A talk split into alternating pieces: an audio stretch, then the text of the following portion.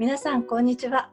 大好きなことをやって幸せに生きている人たちをゲストにお迎えしてインタビューしているライフワークサロンナビゲーターの小林まどかです。この番組では毎回大好きなことをやって幸せに生きている人たちをゲストにお迎えしてライフワークに関するインタビューをお届けしています。ゲストの方がどうやってライフワークを見つけたのか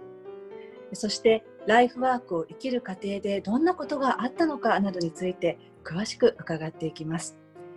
さあそれでは今回のゲストをご紹介したいと思います。ライフカウンセラーの橋本明子さんです。よろしくお願いいたします。よろしくお願いいたします。えー、今日はあのあきこさんのニックネームであるアリスさんっていうふうに私呼ばせていただこうと思いますのでよろしくお願いいたします。はいありがとうございます。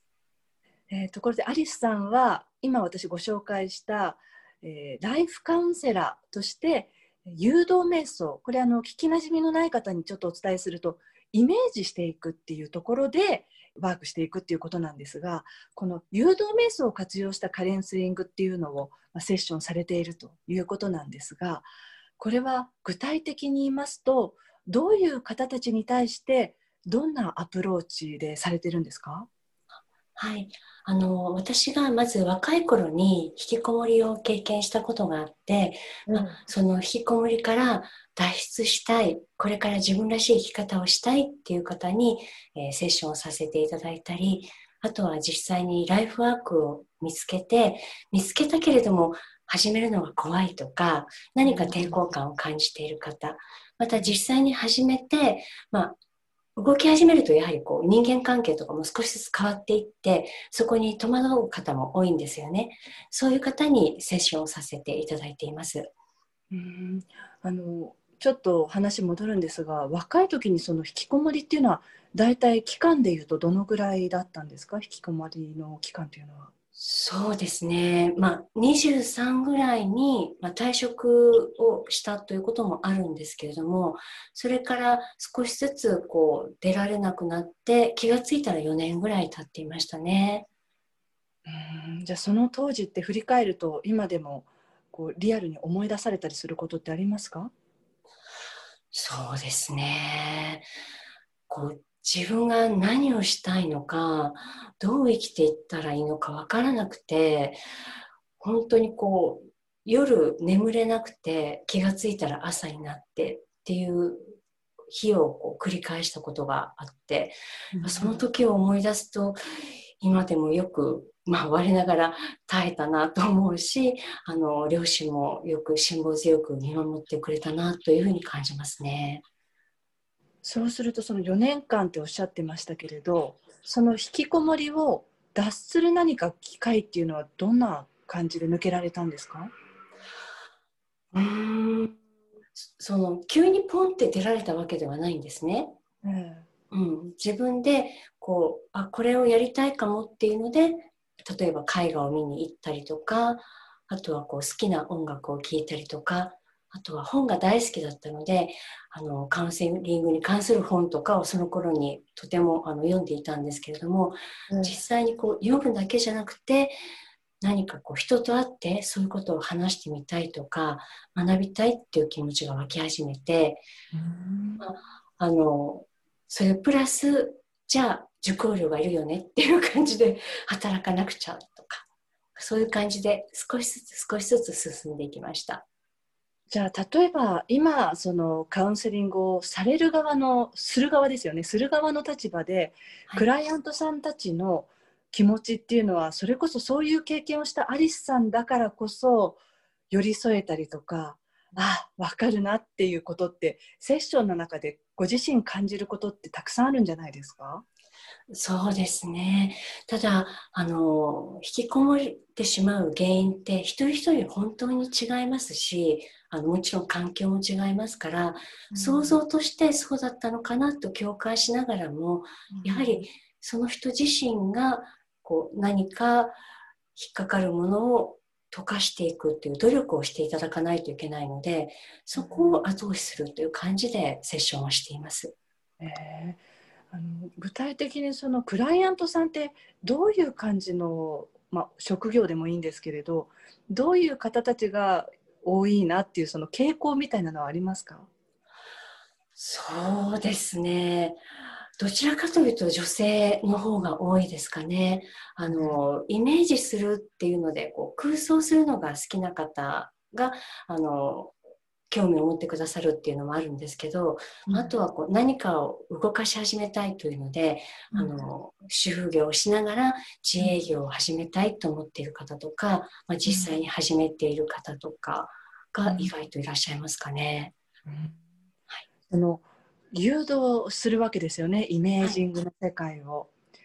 それはあの誰でも簡単にこうふっと入れるものなんですか？うんまあ誰でも入れると思うんですけどあの慣れてない時はやはり抵抗を感じると思いますし当然雑念も湧くのがあの自然なことだと思うので、うん、呼吸をこう一緒に組み合わせて呼吸をしてもらいながら少しずつ少しずつ体をリラックスしてもらってで何よりもその人を批判するのではなく大事にするっていう感覚を持ってもらいながらイメージに入ってもらうようにしています。うんね、本当にそのあの私も少しだけそういうことちょっと興味があって学んだことがあるんですけれどそういうイメージでもされどイメージで本当にそこから人生がガラッと変わる時っていうのもありますもんね。ありますね。はい。ね、でさっきあのアリスさんおっしゃっていたのは引きこもりの時からすでにいろんな本は読んだりしてそういうカウンセリングとかにも興味があったっていうことなんですけれども、はい、あのそうやって大好きなことっていうのはどのようにして見つけてこられたんですか？そうですね。あの、本を読むのは好きというのは、あの、子供の頃からだったんですけど、それからそのカウンセリングにつながるっていうのは、やはり自分が実際に学び始めて、それを自分に使い始めて、で、そこで、あの、出会った人たちと心の話をしたりすることが本当に楽しくて面白くて、それでこう、自然に受け入れられたっていう感じですかね。ああ、これが好きなんだあじゃあ実際自分が体験して、はい、かつその体感したからこそこれなんだっていうふうに分かったわけですね。そうですね。はい。えー、あのねライフワークいろんなライフワークを行きたいってこれから行きたいっていう方もこの番組聞いていらっしゃったり見ていらっしゃる方多いと思うんですけれど例えばそのライフワークじゃあこれだって思っても途中でまあいろんな出来事もあったりして諦めそうになったりとかあのそのピンチになったりとかっていうことっていろいろあると思うんですけれどアリスさんは実際そういう時はありましたか？たくさんありました。はい、どんな感じの出来事がありました？そうですね、まああの簡単に言うとこうクライアントさんの方とお話をしていてまだまだ自分は足りないなって感じて、うん、あのもうこれ以上は無理なんじゃないかっていうふうに落ち込んでしまったりとか、うん。うん。まあ、ただそういう時にこうたまたま出会った本だとか、えー、そこで出会った古い友人とかと話して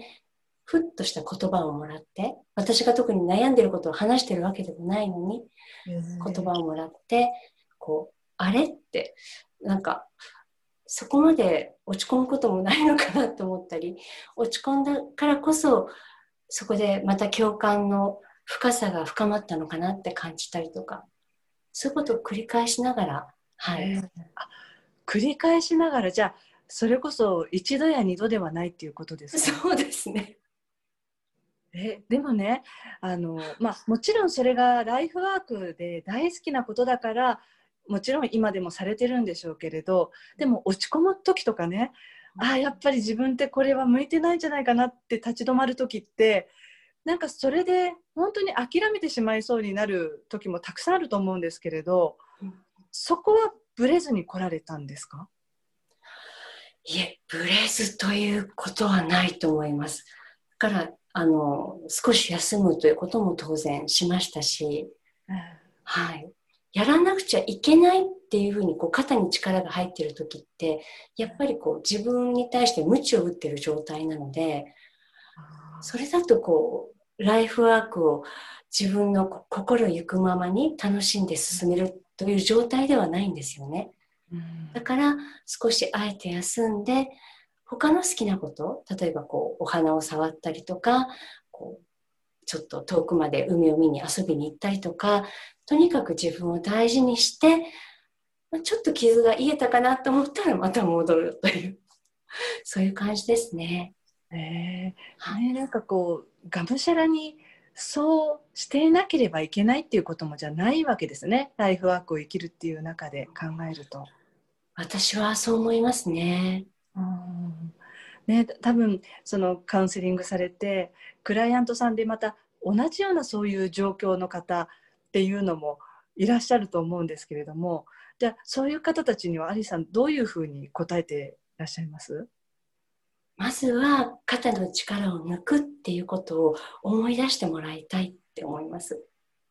あはい、いや現代人今私たちってこうものすごく肩に力本当に入ってその人生においてなんかグッてやりながら踏ん張って生きてる人って多いですよね。そうですねどうしてもこう戦闘モードというかあのうん、切り開いていかないと生きていけないっていうふうに感じている方がまだまだ多いのかなと感じるので、うん、そうではなくてそうじゃない世界がもしかしたらあるかもしれないよというので、まあ、イメージワークを使わせていただいたり、うん、あのちょっと話ずれますけどそのイメージワークを受けていただくと本人が普段思っていないような理想の未来が見えたりすることがあるんですね。はい、本当にこう背筋がゾゾってするんですけどそこで本人も感動するし聞いている私も感動するし、うん、その人がこの世界に与えたい夢だとか愛だとかがそこにいっぱい詰まってるんですよ。うん、なんかそこを思い出してもらえるのがすごく嬉しいんですね。えー、まさにそういう瞬間に立ち会えるのがアリスさんとしてもああライフワークやっぱり好きだなって思う瞬間なんでしょうね今の話伺ってると。ねうん、もうだからやめられないっていうか。だからやめられないね。はい。そうなんですね。あでもそれこそあの引きこもりの時にねご両親ってちょっとお話出ましたけれども、はい、あのご自身がそういうカウンセリングの世界学び始めて実際にそれをライフワークとしていく中でご両親との関係性っていうのも少なからずいろいろとこう対峙することってあったんじゃないかなって思うんですがそのあたりはいかがでしたか？そうですね。あの、まあ、幼少期の記憶で、うん、あの自分自身でこうちょっと引っかかっているなっていうのが実はとても傷ついたっていうことに、まあ、気がついて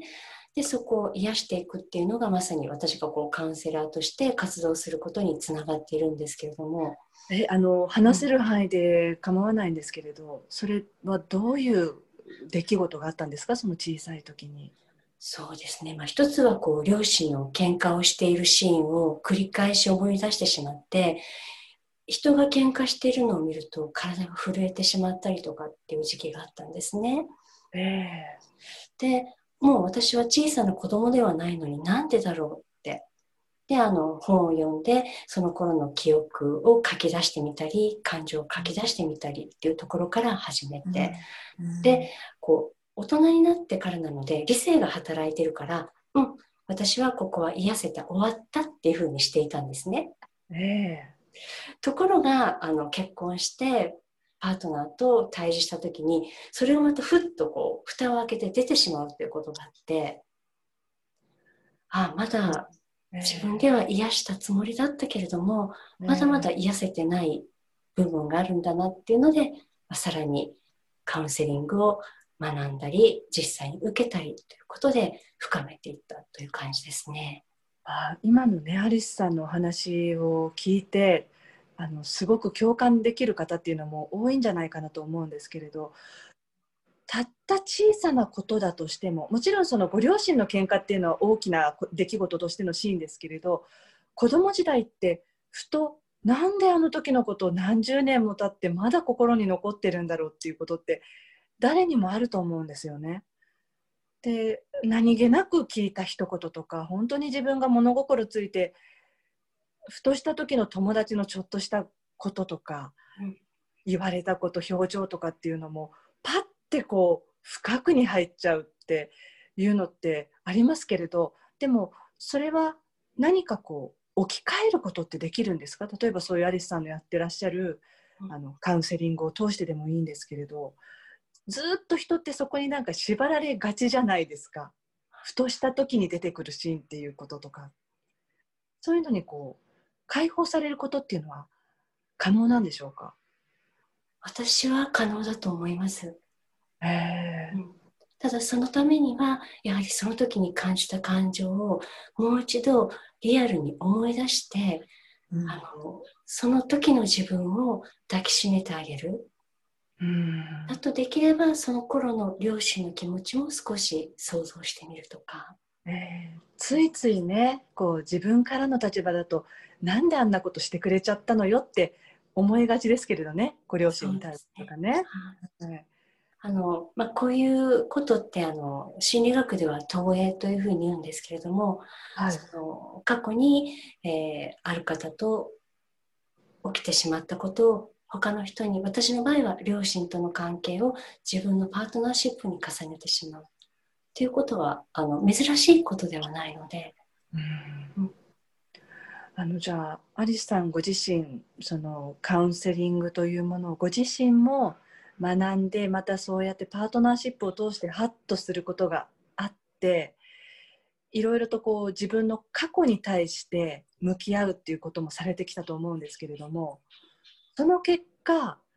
その今ご自身のパートナーシップとかあるいは身近な人間関係などにおいてあここはガラッと変わったなっいう経験ってどんな変化がありましたか？そうですね両親との関係は本当に変わりましたね。えー、はい。どんな風に変わりました？あの母に対してはあの、まあ、厳しい母だったのであの緊張感を持っていつも望んでいたんですね。はい、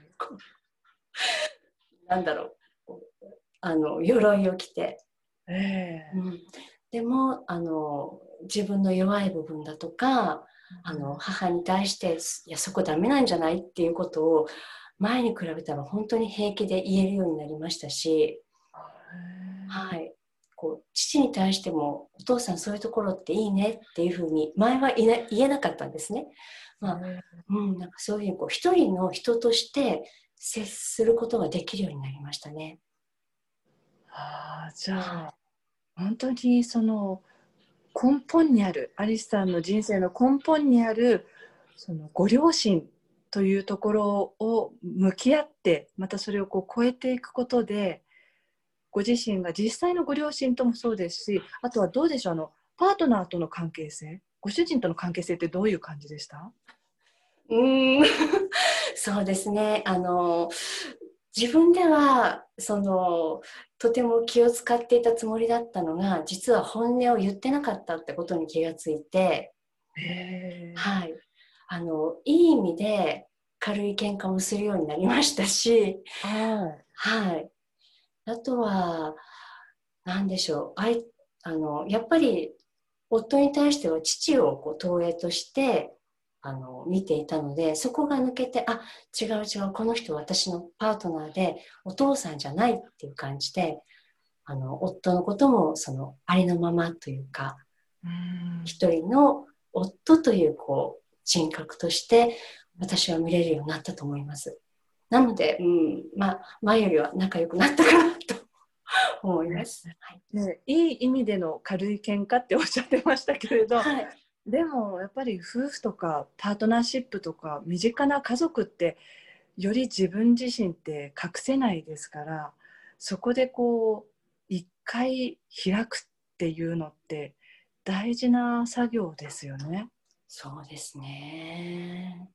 でもそれまでねアリスさんはどちらかというとそれを隠す方がいいっていうふうに思ってきっと飲み込む言葉を飲み込むっていうこともされてたと思うんですけれど実際にその自分の思いを伝えるっていうふうにしてみた時にご自身の中でどんな変化感じました？伝えてみてということですか？ええ、そうですそうです。あ伝えてみて自分が想像していた反応と違う反応を相手がしてくるのでなんかびっくりしました、うん、あれ？みたいな。あこの人こういう人だったんだっていうような。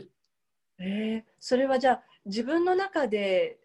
考えてたら本当の相手を知らないままっていうことですもんね。そうですね本当にその通りですね。ね実際に言ってみて、はい、もしかしたらまあ本当に拍子抜けかもしれないしえっていうことかもしれないけどそれが逆にいい絵だったらすごくいい発見になりますよね相手の。はい嬉しいですね。ですよね。でも人生って本当にいろいろ蓋をしてきたりとか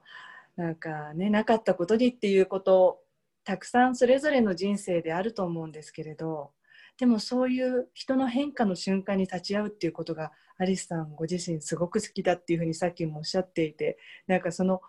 気持ちが画面から通してもすごく感じられたんですけれどそれこそアリスさんのライフワークをじゃあ一言で表すっと何？って聞かれたとしたら何ておっしゃいますか？まあまずリラックスして、うん、え本来の姿で、うん、え人と大好きな人とつながる。うんさっきおっしゃったあれですよね肩の力を抜いてっていうところですよね。そうですね。はい。ね、つい鎧を着てしまってるかもしれないし、知らず知らずに自分をまた違ったように演じて相手と向き合ってるかもしれないってもう分かるなっていう方本当多いんじゃないかなと思うんですけれどあの今のお話をアリさんのお話も伺ってアリスさんのライフワークについてもっと知りたいなという方は橋本明子こお名前ですね、えー、明るいに子供の子で明子さんです。こちらで検索して公式ホームページご覧になってみてください。えー、またこの動画のコメント欄にも詳細の URL をアップしておきますので、ぜひご確認ください。えー、またさらに YouTube でご覧いただいている方にはこの動画、えー、このご覧いただいた感想もぜひコメント欄にお寄せください。お待ちしています。えそれではアリスさん最後にですけれども、これからライフワークを生きたいっていうふうに思っていらっしゃる方たちにぜひメッセージを頂戴できますでしょうか？はい。まあ、ライフワークをあの生きようっていうのはそれまでの生き方と少し変わってしまうのであの人によっては怖いと思うのはまず当たり前ということとあとは実際に始めて、えー、ちょっと失敗したりしてもそれも当たり前のことだから必要以上に傷ついたり、えー、くじけないで、えー、軽く受け止めてやりたいことだったらしぶとく続けてえとにかく楽しんでいただきたいって思います。はいえー、ということで今回はライフカウンセラーの橋本明子さんにお話を伺いました。アリスさんどうもありがとうございました。ありがとうございました。